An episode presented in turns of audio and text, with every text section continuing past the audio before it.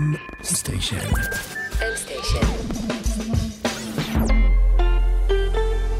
מבית מייקרוסופט בישראל. ברוכים הבאים לעוד פרק של Buzzwords, מורה נבוכים. אתם כאן איתי אור וייס ועם עמית שוורצנברג, והפעם המשך ישיר של הפרק שלנו על מערכת החיסון, רעיון עם נועם סולומון. אנחנו הולכים לשמוע איך עושים מזה כסף. אז בוא ניקח מישהו שלקח את זה לאקסטרים, וחזה עוד, הרים את החברה שעוד לפני הקורונה, לפני שמערכות החיסונים נהיו פופולריות, ועד שהם הגיעו לפרק הבאזוורד של מייקרוסופט. נועם סולומון, ברוך הבא למשכננו הקאט. אני אשמח שתספר לצופים מי אתה, ואיך הגעת להתעסק במערכת החיסון. בשמחה. אז אני נועם סולומון, אני דוקטור למתמטיקה בהשכלה שלי. כשהקמנו את החברה הייתי פוסט-דוק בהרווארד ו-MIT, הקמנו את החברה בדיוק לפני שנתיים, בדצמבר 2018, כשהחזון שלנו היה להבין ולפצח את מערכת החיסון, בשביל לשפר טיפולים רפואיים למחלות מאוד מורכבות כמו סרטן, מחלות אוטואימוניות, ועוד כהנה וכהנה מחלות. אז בעצם אין לך רקע ברפואה, ופשוט שמעת את הבאזוורד של מילות הרפואה, והחלטת שאתה רוצה לפתוח חברה בתחום? מי שמכיר אותי יודע שהרקע שלי ברפואה זה היפוכונדריה, גם שלי דרך אגב. אז שנייה, רוצה לפתוח חברה? אני לא כל כך היפוכונדר, אבל אולי נתמקד בך, נעשה... לא, אני בלי שותף לא רץ. אז נועם, בוא נשמע קצת עליך, כי אני ניסיתי גם לגנוב את הרעיון, אבל נראה שלא הולך לי.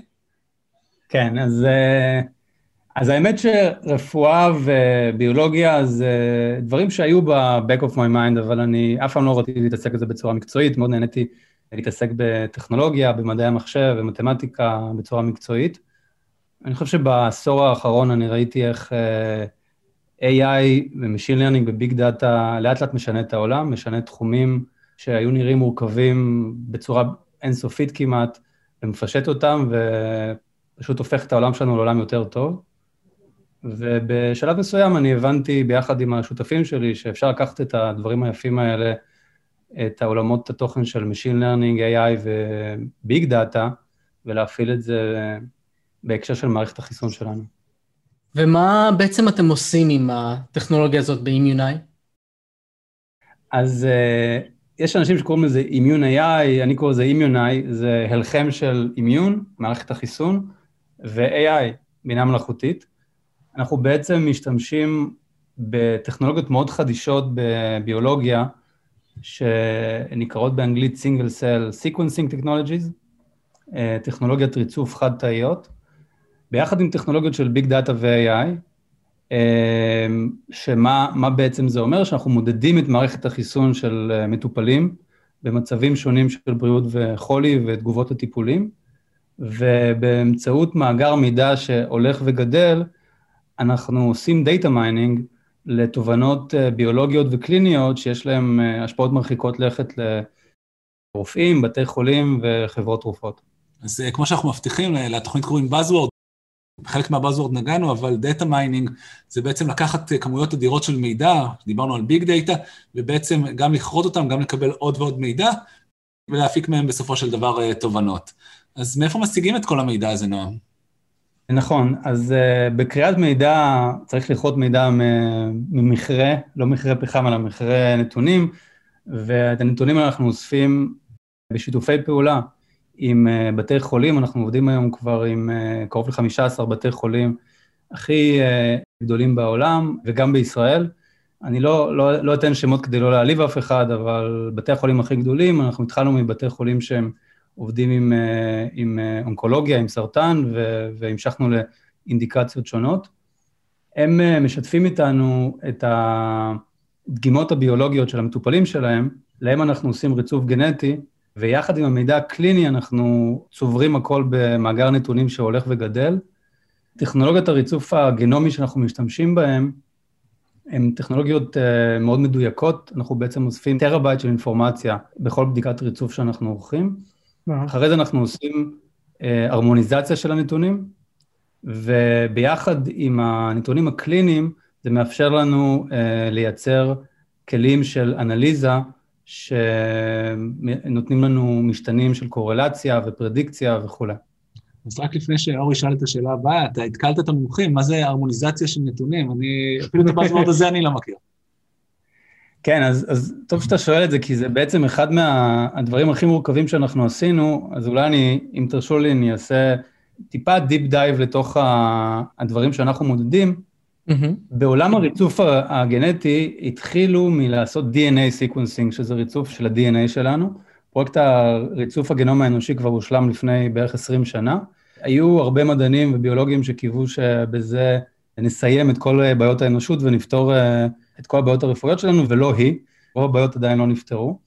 חוץ מאשר ה-DNA, יש הרבה תהליכים, הרבה מורכבויות בתוך הגוף שלנו. כל תא, מתוך ה-DNA יש תהליכים של transcription וטרנסליישן, שבעצם מתוך ה-DNA רושמים מולקולות RNA וחלבונים, שבהם נרגענו בפרק.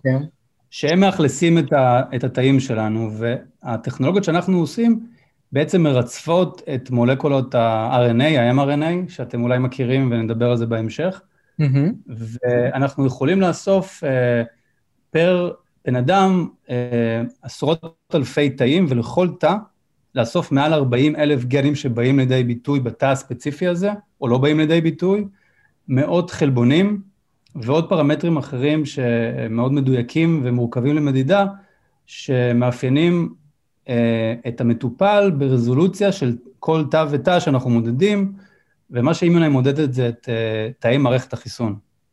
זה דוגמה, תאי T ותאי B ומקרופגים ותאים אחרים, הטכנולוגיה שאנחנו משתמשים בה ופיתחנו יודעת למדוד אותם.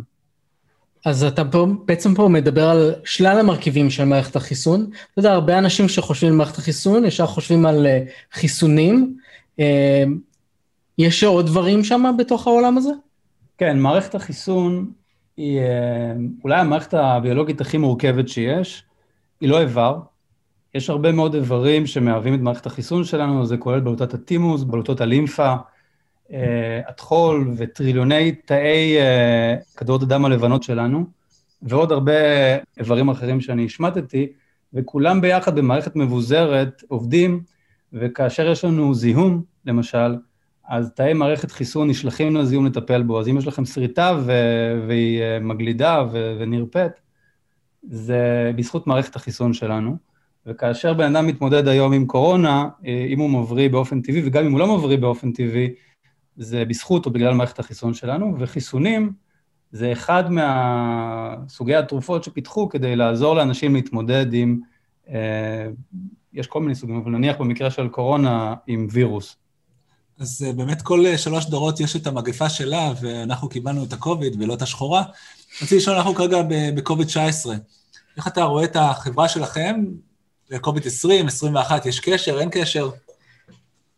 או גם אתגרים אחרים במורד הדרך. כן. אז קודם כל, לקחת לי משפט, אני חושב שמתכנתים אוהבים לתת גרסאות, אז לא סתם עדנו COVID-19, זה קרה גם ב-20, אז אני חושב שאנחנו כבר כנראה מתחילים לראות את COVID-20, וגם מוטציות של האווריאנטים של הווירוס הזה, וגם וירוסים אחרים שהיו, זה לא הווירוס הראשון שהיה רק בשנות ה-2000, כן, זה הטבע של האנושות ושל וירוסים שנוצרים ומנסים את מזלם. בצורה אקראית, חלקם מצליחים יותר וחלקם פחות. ה-COVID-19, ההצלחה שלו היא לא רעה. אני מקווה שלא נפגוש... החתוך כשלוננו, איך שאומרים. כן. מה? אמרתי, הצלחתו כשלוננו. כן, ואני חושב שבאופן יחסי, היה אפשר יותר טוב, אבל תוך שנה לפתח, פחות משנה, לפתח חיסון זה... הצלחה לא רעה של המדע המודרני, אני חושב שזו גם הזדמנות טובה להגיד תודה לכל מי שעסק במלאכה על פני מדינות שונות בעולם, וחלקנו עבדנו ביחד ולחוד, אבל לפני 20 שנה דבר כזה לא היה קורה כל כך מהר, אבל זה לא הווירוס האחרון שאנחנו מתמודדים איתו, וזה בטח לא הבעיה הרפואית האחרונה, יש עוד הרבה בעיות יותר גדולות מאשר ה-COVID, מה שמשותף לכל הבעיות הרפואיות האלה זה מערכת החיסון. מערכת החיסון זאת המערכת המבוזרת הזו שאחראית על בריאות וחולי, וכדי להתמודד עם מחלות כמו וירוסים, חיידקים, סרטן, בעיות לב, אלצהיימר ובעיות אחרות, צריך ללמוד את מערכת החיסון בצורה שיטתית. בעצם גם למערכת החיסון יש איזשהו קוד גנומי, אני חושב שמה שאימיוני עושה בפשטות זה ניסיון למדוד ולפצח את הקוד הגנומי של מערכת החיסון. הדרך היחידה לעשות את זה, בנוסף לשימוש בתובנות הקיימות שיש, שהן לא מספקות, זה למדוד עוד את מערכת החיסון, עוד אנשים, בעוד מצבי בריאות וחולי, ולהפעיל את הכלים הכי מתקדמים שיש. אתה שאלת על הרמוניזציה, וזו הייתה תשובה שעדיין לא הגעתי להגיד אותה, שהמידע, ה-RNA, הוא מידע שמאוד מאוד רגיש לשינויים סביבתיים, לשינויים טכניים. זה אומר שכשלוקחים לבן אדם דם ומאבדים אותו בעין טיפה אחרת, המולקולות, ה-RNA שימדדו, יראו תוצאות קצת שונות, והקצת שונות האלה זה יכול להיות שמיים וארץ, כי בסוף זאת בעיית קלסטרינג, בעיית, איך אומרים קלסטרינג בעברית? מקטעים, גושים, סבירה. רק כדי להגיד מה זה קלסטרינג, תחשבו שיש לכם בנים ובנות בכיתה, ואתם רואים לכל הבנים ללכת לצד ימין, ולכל הבנות ללכת לצד שמאל או הפוך, אז זה נגיד, לקחנו את הכיתה לשני קלסטרים. אנחנו ממש רוצים לפשט את זה, ותראו לכם שיש לכם חיות בטבעת נוח, הרבה קלסטרים, אני חושב שזה די ברור. ואם מישהו רוצה להיכנס יותר לקלסטרים, שיקשיב לפרק שלנו על קוברנטיס. כן, אבל זה כבר ידרוש ממנו אקספר קצת יותר מורכב מבנים בנות בכיתה. כן, נועם, תמשיך, סליחה. אם כבר נגעת בבנים בנות בכיתה, אז אני אגיד משהו שבאימיונה יש לנו הרבה צוותים מאוד מעורבים שעובדים ביחד, ודייברסיטי, להבדיל מקלסטרינג, זה דבר שאנחנו מאוד מאוד חשוב לנו. אני סתם אומר את הדבר הזה, כי האוזן שלי לאחרונה רגישה לקלסטרינג מכוון שעושים לפלחי אוכלוסייה שונים, אבל זה הערה שלא קשורה לכלום. אז הקלסטרינג שאנחנו מצליחים לעשות לתוצאות, זה בעצם להגיד איזה סוג תא זה תלוי במדידה של מולקולות ה-mRNA או המולקולות האחרות שאנחנו מודדים, וכיוון שהן נורא רגישות לשינויים טכניים, עשויים לקבל פשוט וקטורים שונים שמייצגים אותם, ולעשות את הקלסטרינג בצורה שגויה, והבעיה המשמעותית הראשונה שאימנה התמודדה בהצלחה איתה, ואני חושב יותר טוב מכל גוף אחר, אקדמי או תעשייתי, זה להיות מסוגלים למדוד מולקולות, את התאים, ולהסתכל על מולקולות ה-mRNA בתאים, ולהגיד מהו בדיוק סוג התא, ואני לא מדבר רק להגיד האם זה T או B, אלא להגיד שזה CD4, TH17, Effective Memory. והיכולת לרדת בעץ ההחלטה הזה ולהגיע לרמת רזולוציה מאוד גבוהה, זה יכולת שדורשת התמודדות עם ההרמוניזיישן או batch הרמוניזיישן, בעיה מאוד מאוד קשה ביולוגיה חישובית, שאנחנו מתמודדים איתה כבר שנתיים. ואני חושב שהדרך היחידה לעשות את זה, זה לקחת המוני דאטה, ולהשתמש בכל מיני שיטות וטכנולוגיות, שחלקם זה האקינג, וחלקם זה ממש מתודולוגיות ידועות, ולבנות אותם בצורה מאוד עקבית וסיסטמטית, וזה לדעתי אחת הבעיות הכי חשובות ביולוגיה חישובית היום, ובאימונולוגיה חישובית בפרט. אז נשמע שאתם מתמודדים עם אתגרים מאוד מאוד מעניינים, מה אתם עושים באימיונאי שנותן לכם את היתרון לעשות את זה? איזה אנשים אתם מביאים, איזה כלים אתם משתמשים? אז קודם כל, אני חושב שאנחנו מאפשרים לאנשים, אימיונאי קיימת, היא התחילה את הפעילות שלה בארצות הברית ובישראל, זו חברה אמריקאית-ישראלית, יש לנו בסיס R&D בתל אביב, יש לנו ה-headquarters בניו יורק, ויש לנו עוד מרכז מחקר ופיתוח בסן פרנסיסקו. היום אנחנו 60 אנשים, ואני יכול להגיד, מעבר לעובדה שיש לנו בערך 80% מהחברה זה R&D, כמעט כולם עם PhD, MD, PhD, טובי המהנדסים מגוגל ומפייסבוק וממקומות אחרים. אחת הסיבות שהצלחנו לשים את הידיים שלנו במרכאות על האנשים האלה, זה כי אנחנו מוצאים משהו מאוד ייחודי, זה אפשרות, אנחנו מנסים לפצח את הקוד הגנומי של מערכת החיסון, והמקרה, האפליקציה הראשונה שלנו זה סרטן, אנחנו בעצם מאפשרים לאנשים מאוד מוכשרים, להיות מעורבים בתהליכים שיסבירו, איך הסרטן עובד, איך טיפולים לסרטן עובדים, למה הם לא עובדים, איך אפשר לשפר אותם, והדבר הנוסף זה שאני גאה מאוד במולטי-דיסציפלינריות. כשהתחלנו את החברה, אנחנו באמת רצינו לבוא עם איזשהו מודל ניהולי שהוא יחסית מאוד שטוח. אני למשל מאמין שכל אחד מהעובדים שאנחנו גייסנו לחברה הוא יותר טוב ממני או יותר טובה ממני במה שהם עושים. זה יצר איזושהי אווירה מאוד מאוד ליברלית, מחשבתית, דיברתי קודם על דייברסיטי של אנשים ורעיונות, לטפח את הדבר הזה זה אחד הדברים הכי חשובים שאני חושב שבתפקיד שלי לעשות ושל כולנו. הדבר השני זה דייברסיטי של ג'נדר.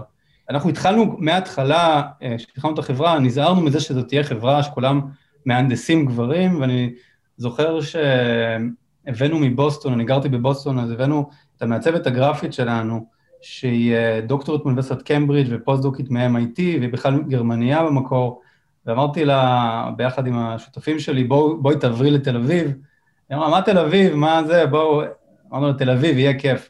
אז אני רוצה להגיד לכם שהיא היום גרה בתל אביב, והיא נהנית כאן בטירוף, היא לא מוכנה לחשוב אפילו לעשות, לחזור חזרה. זו סביבה, אני אומר את זה לכולנו, כי כולנו שנמצאים כאן בתל אביב, זו סביבה שאפשר להביא טלנט לא רק מישראל, וטלנט, תביאו טלנט מאוד דייברסט, גם מבחינת ג'נדר, גם מבחינת כישורים, גם מבחינת עמים, זה יוצר פשוט אווירה נורא כיפית, שאתם לא יכולים לדמיין מה יכולה להיות ואיזה רעיונות זה יכול להביא. טוב, אנחנו רוצים סיליקון ולי ישראלי, אז אנחנו צריכים להתחיל לאמץ את הרגלים של סיליקון ולי, ודייברסיפי היא לא רק בזכר נקבה, אלא גם בעמים ולאומים וכן הלאה וכן הלאה. אני גם מציין עוד לטובה, שלמשל יש חברות שאפילו עובדות עם הרשות הפלסטינאית, ומביאות, פותחות שם כזה פיתוח. אנחנו לא חייבים כאילו ללכת כל כך רחוק לגרמניה, והפעילות שאתם עושים, אמרתם שאתם עובדים עם 20 לאומים, מדהימה, אני ממליץ, ולוקח את ההמלצה שלך וממליץ בחום לכולם, קדימה. אני חושב שזה מדהים, גם במה שאמרת על הרשות הפלסטינית, לתת צ'אנס לעוד רעיונות ודעות להתבטא, בצורה שבה מנהלים את החברה, ברגע שמתחילים זה מההתחלה, זה נהיה חלק גם מה-DNA וגם מה-RNA של החברה. אז אתה בעצם אומר פה שלאנשים שהם טכנולוגים, שהם רוצים להיכנס לתוך עולמות הביולוגיה, רוצים להיכנס לתוך עולמות הרפואה, ולעבור מלהיות מפתחים שעוסקים נטו בתוכנה, אז Immunai זאת אופציה טובה.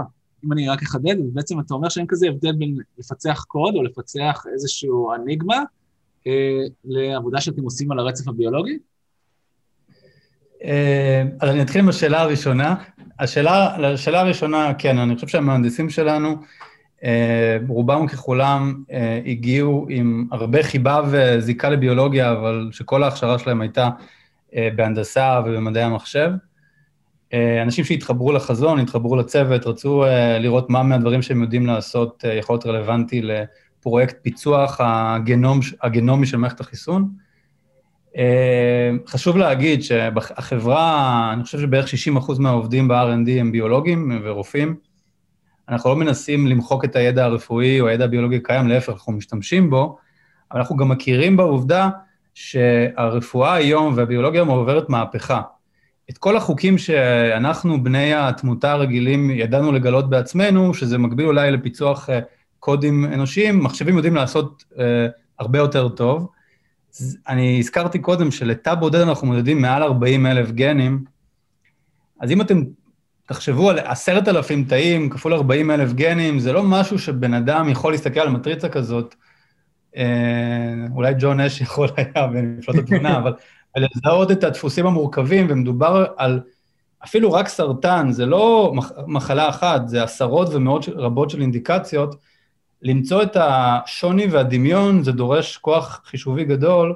מה שהיה חסר עד היום, זה א' כוח חישובי חזק, שלדעתי מאוד מאוד התפתח, לא לדעתי, הוא מאוד מאוד התפתח בעשור האחרון, אבל יחד עם זה, גם שיהיה מאגר נתונים מאוד איכותי, שנמדד בכלים הכי רלוונטיים, וזה הדבר שהתווסף בשנים האחרונות. אז לאותם אנשים שמגיעים בלי ידע ביולוגי, אנחנו נעזור אם הם רוצים ללמוד את הדברים ומוכנים לעשות את העבודה הנדרשת. אני הגעתי לחברה בלי ידע ביולוגי, ואני יכול להגיד לכם, ביולוגיה זה תחום מופלא, עוד לפני הרפואה, זה תחום מופלא, מורכב, יש בו הרבה מאוד תחומי דעת שונים, ביניהם מתמטיקה ופיזיקה וכימיה, וזה פשוט תענוג, כמתמטיקאי, זה פשוט תענוג לעסוק בביולוגיה, אני רואה בזה סוג של מתמטיקה שימושית, כשיש לך בעיה מוגדרת היטב, אתה עושה את המידול נכון, וזה הופך להיות בעיה מתמטית / מדעי המחשבית.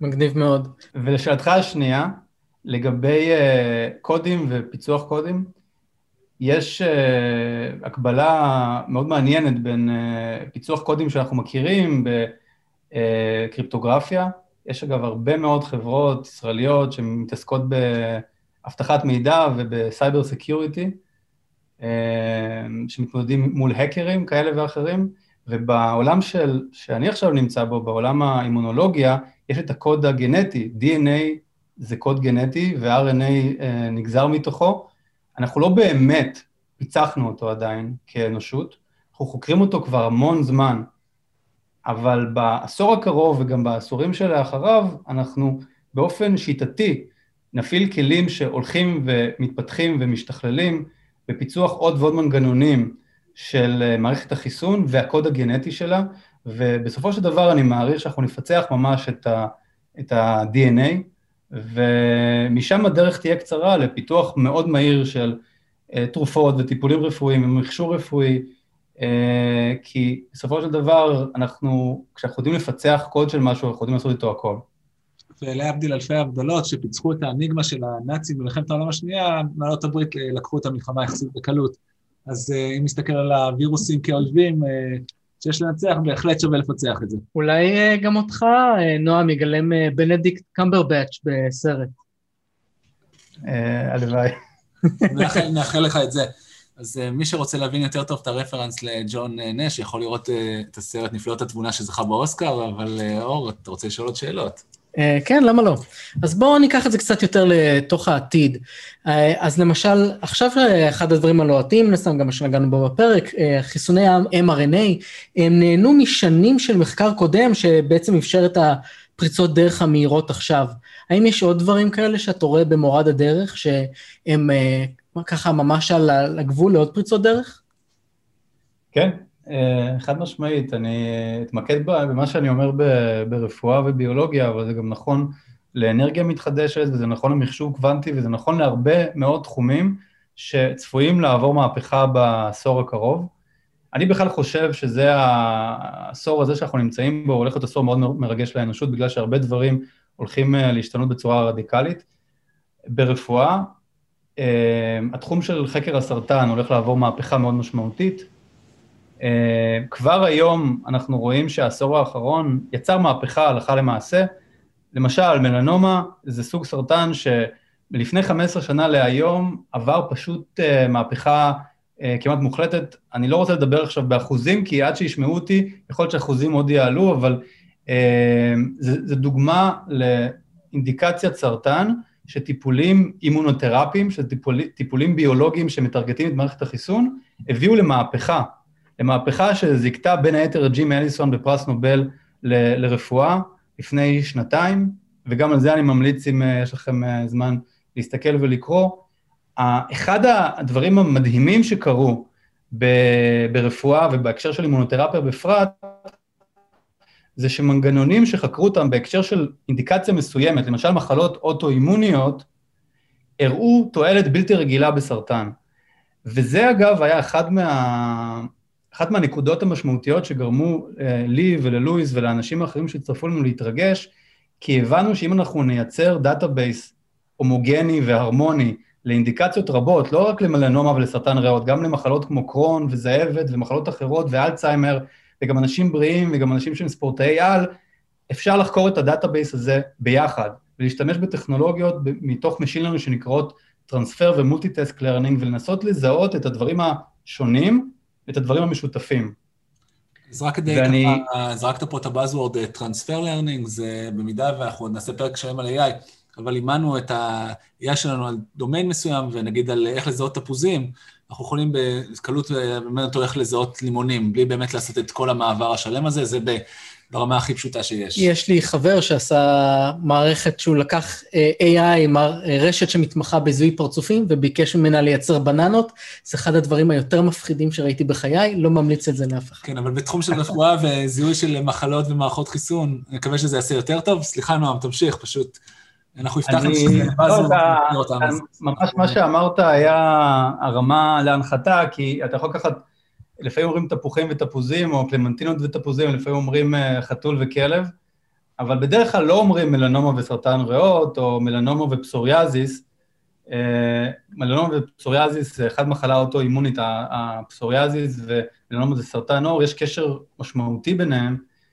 למשל, לפעמים אחת התופעות לוואי הקשות של טיפול אימונותרפי או טיפול לחולי סרטן מלנומה, הוא שפתאום החולה או החולה מפתחים פסוריאזיס. אז היום אנחנו מבינים שצריך ללמוד את הבעיות האלה ביחד, ולא בנפרד.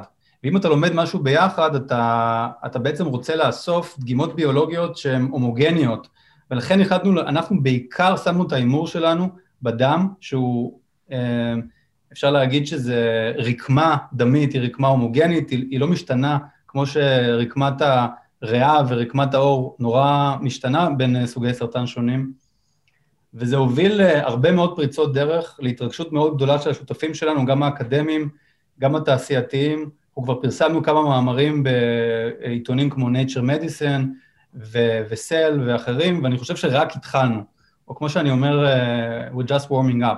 זה ממש רק ההתחלה של מה אפשר לעשות, והטכנולוגיות האלה שלמשל דיברנו על חתול וכלב או תפוז וקלמנטינה, זה טכנולוגיות שבקומפיוטר ויז'ן משתמשים בהם השכם והערב, וכבר יש רשתות נוירונים, למשל CNN, שכאילו מי לא חרש עליהם, אבל בגנומיקה זה הרבה... נסביר פה את ה-CNN, כי אנחנו מחויבים, אז נדבר על RNN ו-CNN, אבל CNN זה רשתות נוירונים, שבהם אפשר לבוא ולקחת תמונות, אנחנו לא נרחיב מעבר לזה, אבל זה קשור בדרך כלל למידע ויזואלי. בסדר? סליחה נועם. ובדיוק, וזה קשור בדרך כלל למידע ויזואלי, בעצם בנו איזה ארכיטקטורת רשת נוירונים, שהיא מותאמת למידע הזה, ולמידע טקסטואלי, אני שוב, אני אתן לך אם אתה רוצה... להגיד איזה ארכיטקטורת רשת בנו, אבל מה עם מידע גנומי, מה עם מידע RNA, ואנחנו פיתחנו ארכיטקטורת רשתות נוירונים שהיא מותאמת לסוג מידע הזה, ובה אפשר לעשות טרנספר לרנינג מאינדיקציה אחת לאחרת, מטיפול אחד לטיפול אחר, ואני חושב שבשנים הקרובות אנחנו נראה איך תובנות שקשורות במערכת החיסון, הולכות ומשפיעות גם על פיתוח חיסונים, גם על פיתוח תרופות לסרטן, גם על פיתוח תרופות למחלות אוטואימוניות, לאלצהיימר, ואולי אפילו לאנטי-אייג'ינג. אבל באמת זה, אני אגיד את זה ככה, אני בטוח שזה יקרה, משוכנע. השאלה, מתי זה יקרה וכמה מהר Immunai תעשה את זה? אז קודם כל, המון בהצלחה. אז ככה, אנחנו נקווה מאוד שאחרי שקיבלנו את הקורונה או את הקוביד, אז אנחנו נמלא את הגולדסטאר, או מה שלא יבוא אחר כך. נועם, אתה רוצה לתת לנו מילות סיום? הבאת המון תקווה, אני יכול להגיד לך מהצד שלי שאני פחות מחובר לביולוגיה, פשוט אני רואה שהעתיד הזה הולך למקום מאוד מאוד טוב, אני אשמח... עם הרבה הזדמנויות מעניינות. כן. כן, אני חושב שיש מרוץ חימוש בין הווירוסים והחיידקים ודברים אחרים, ובינינו האנשים שמתעסקים בביולוגיה וברפואה, אני מקווה שאנחנו ננצח, אני חושב שזה תמיד יהיה, המרוץ הזה תמיד יהיה, כי... כל בעיה שאתה פותר, יש בעיות אחרות שצצות. אני חושב שלמהנדסים שבינינו ולמדענים שבינינו, זה פרויקט אינטלקטואלי מעניין בצורה בלתי רגילה. אני כל יום וסופי שבוע לומד דברים חדשים. אני יכול רק להצטער על זה שלא התחלתי עם זה עשור או שניים קודם, ואני מזמין, עכשיו בלי קשר לאימיוני, כל מי שזה מעניין אותו, לקרוא, ללמוד, מוזמן גם ליצור... איתי קשר, ואני אנסה להפנות ולעזור כמה שאפשר, זה תחום ממש מרתק. אולי אז תיתן לנו באמת כזה איזו המלצה לחומר קריאה או צפייה, ככה איזה סוכריה למאזינים שלנו. מעבר לכל הזמן אתה תאזין. אני מעדיף לעשות את זה באופן פרטני, כי אני לא רוצה להעליב, יש כל כך הרבה חברים ומכרים שלי שהתבאסו שלא המלצתי על החומר שלהם, מה שנקרא. סבבה, לגיטימי. אז אני רק אגיד בנימה אישית, שאני יודע שאור כאן מבין לא רע בביולוגיה, אני די לומד גם מהפרק הזה, יכול להגיד שצריך לראות את הקשר בין תוכנה לבין ביולוגיה, ולי זה פתח את הראש, מקווה שגם לכם. תודה רבה נועם. תודה נועם. תודה חבר'ה, היה כיף. אז הגיע לסיומו עוד פרק, אבל זה לא רק אני ואור, יש כאן הרבה אנשים שטורחים ועובדים מאחורי הקלעים. תודה רבה לשני ברקוביץ', לשקמה בן עמי, לרוני אבירם, וכמובן לאורך המדהים שמוסיף את כל האפקטים וחותך את כל האוויות שלנו, ניר לייסט. ותודה לכם המאזינים, הצטרפו אלינו לעוד פרק. וזה שיש את אור שמודה גם לכם.